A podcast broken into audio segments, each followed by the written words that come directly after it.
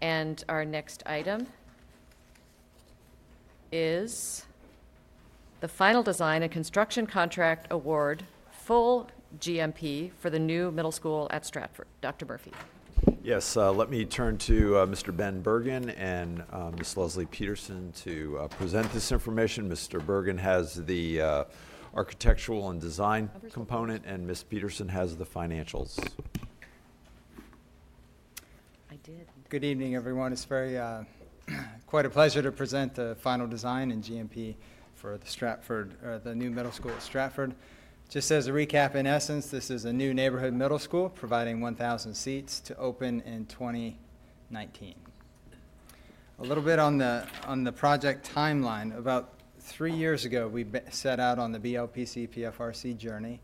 Uh, There's been lots of conversations along the way, including a local historic district designation activity that's a little bit unique to this site. Um, The last time the school board acted on a design was in June of 2016, so almost uh, two years ago at this point. And then exactly one year ago this month, we had the use permit approved by the county board. So more recently, we've, uh, we've conducted a, a, a meeting with the BLPC at the end of February, and there is a, a mistake on the slide there. The, the, the date for school board action is anticipated at the next school board meeting, so that would be April, and we'll be starting construction directly thereafter.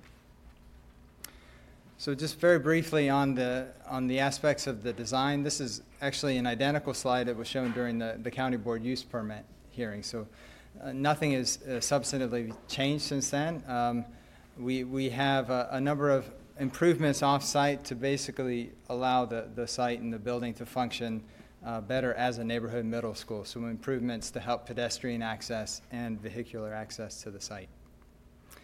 Uh, A closer look at the actual site, we, we do have a driveway connection, one way, going from Vacation Lane to Old Dominion. The addition is located on the, uh, the left-hand side of the screen. Uh, It's a, a three-story uh, addition, about 40 to 45,000 square feet. And we have a number of uh, site improvements and enhancements to include uh, stormwater management facilities, an expanded parking lot on Vacation Lane to replace the parking that uh, the building, uh, the building addition will, will sit on. Moving through the, the building itself, we've made very strategic uh, renovations to the existing facility, primarily to help it function better as a, as a middle school program. So uh, for those specific renovation enhancements are pointed out on, on the various slides. In the, at the very lowest level, there is conversion of some space for a new arts and tech suite. Uh, moving up to the, the next level, you begin to see the addition, again on the left-hand section of the, the screen. Uh, on this level in the addition, it's primarily space to enhance the uh, PE, physical education program. Um, the, the main, uh, there is a, an addition, or um, an entrance uh, component that sort of connects the addition to the existing building. Uh, Also on this level, you'll notice on the far right-hand of the screen, we're proposing a new elevator uh, in the, in the building, which was a, a large ask during the, the BLPC process to help accessibility of the school. Continuing to the, the next level, in the addition, this is the, uh, um, the new library space uh, and some support classrooms surrounding it.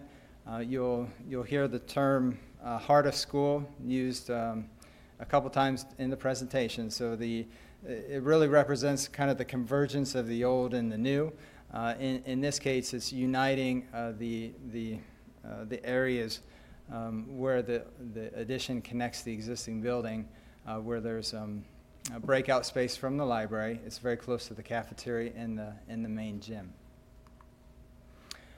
On the upper floor, we have the, the library classrooms in the, or, sorry, the science classrooms in the addition with some other support classrooms. Uh, Some revi- uh, renovations to help uh, collaboration, t- uh, teacher collaboration areas. And then sort of in the middle of the building where you may have been in the existing library, we're converting that to the, the work and family life suite. A couple of uh, three-dimensional uh, perspective views beginning in the upper left-hand corner. You sort of see the, the site as it's arranged. And then moving to the, to the upper right-hand corner, you see some of the articulation of the facade. This as, as a historic, local historic district, we paid particular attention to the kind of uh, facade materials, that they would be complementary and very distinct from the existing building. So in that image, the, the yellow brick with the, the stone sort of on, at the base is the existing facility, and then everything to the, to the, to the left, uh, including the, the green uh, pre-patinated copper cladding of the, the main material of the addition, and, uh, and a, a precast sort of entry portal to mark, mark the new entrance.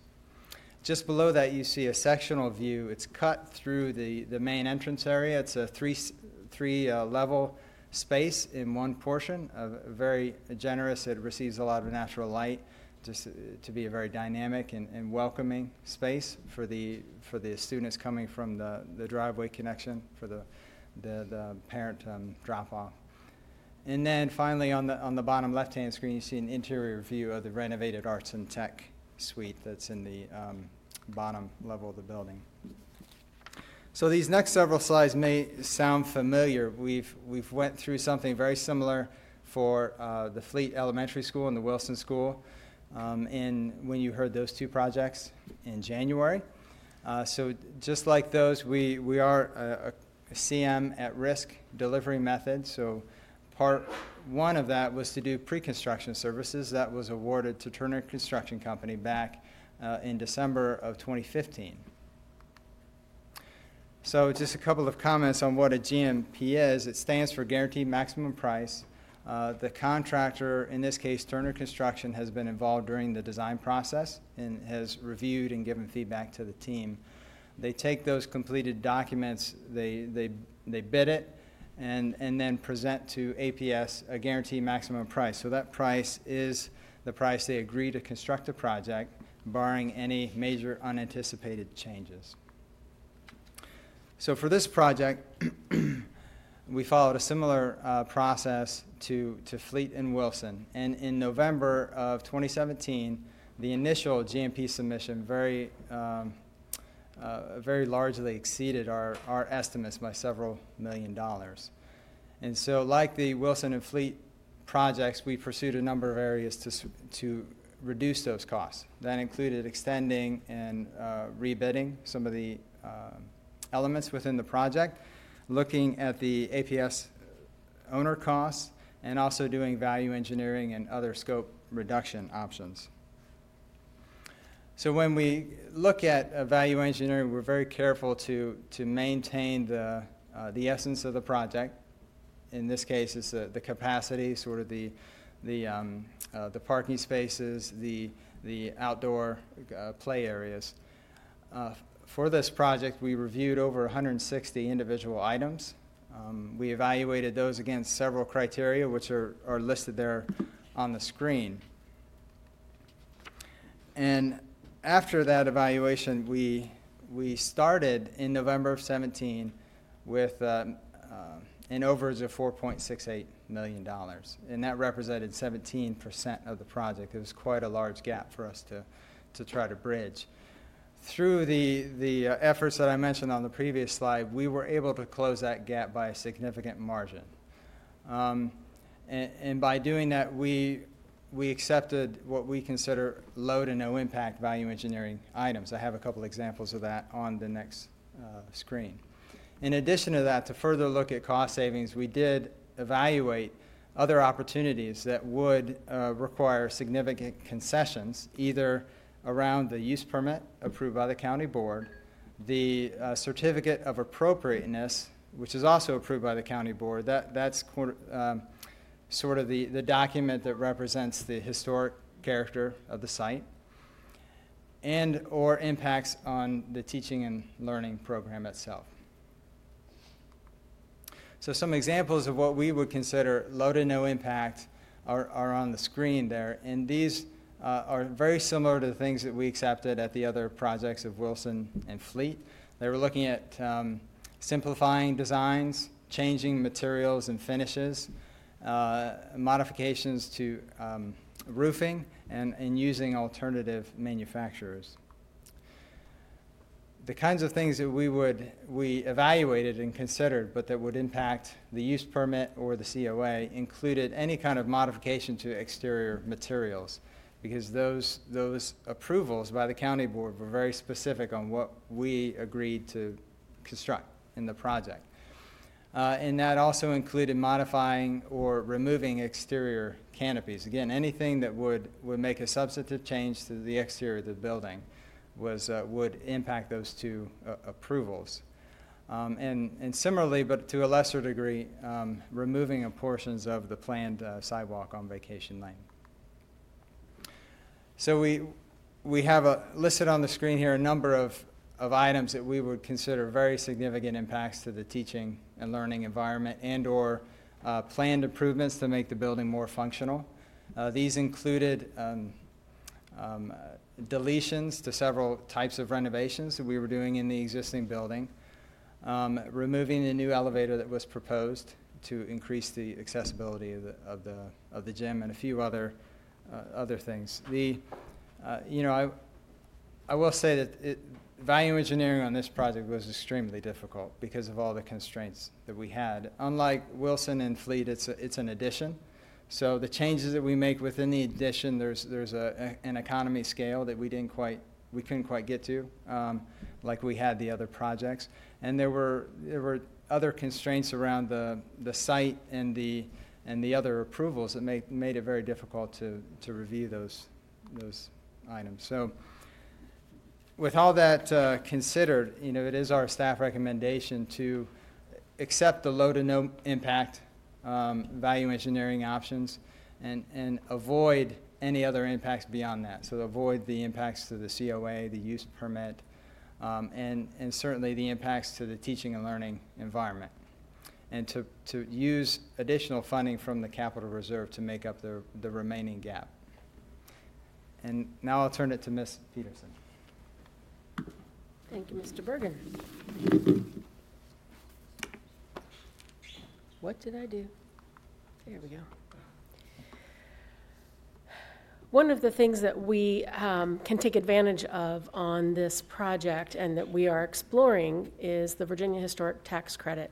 And this is a result of the historic designation of the Stratford Building. Basically, what this program allows us to do is um, this program was designed to incentivize the rehabilitation of historic structures. And what it allows us to do is to take advantage of some tax credits. And while APS cannot itself take advantage of the tax credits, we can find a third party who would want these tax credits and sell them to them, basically. Um, it is something that it is a long process that we have to go through.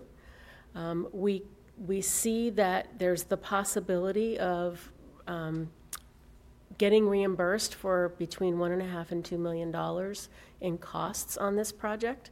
But that would not occur until after the completion of the Stratford project because once we go through all of the approvals, then they also have to do a final audit of all the expenditures and determine whether or not they're allowable and then reimburse us for that.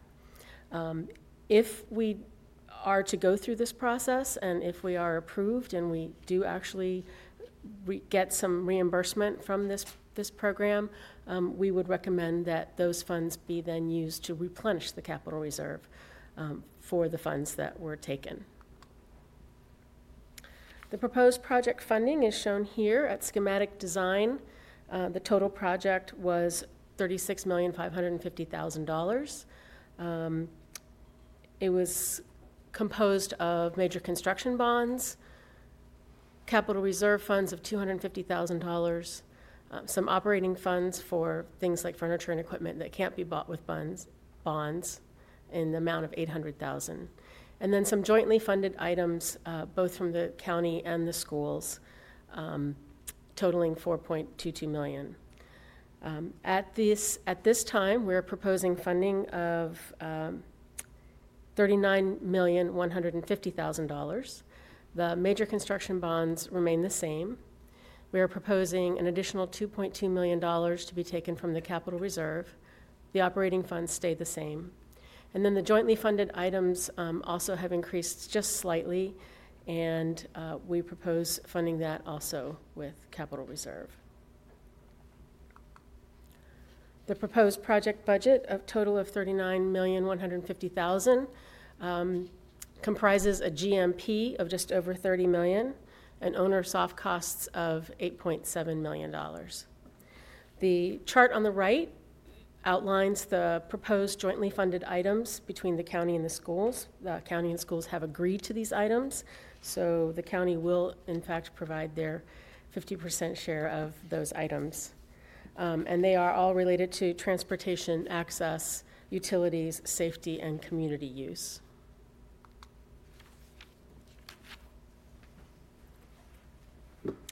So in sim- summary, just to wrap up, we, we do approve, uh, recommend that the, the board approves the final design as identified in the exhibits. Uh, Those are A through F. That the board approves the total project bu- budget, funding available, and jointly funded items that Ms. Peterson just described, shown in exhibits uh, G and H. And the last, uh, but certainly not least, award to Phase Two construction phase services contract to Turner in the amount shown, just over $30 million.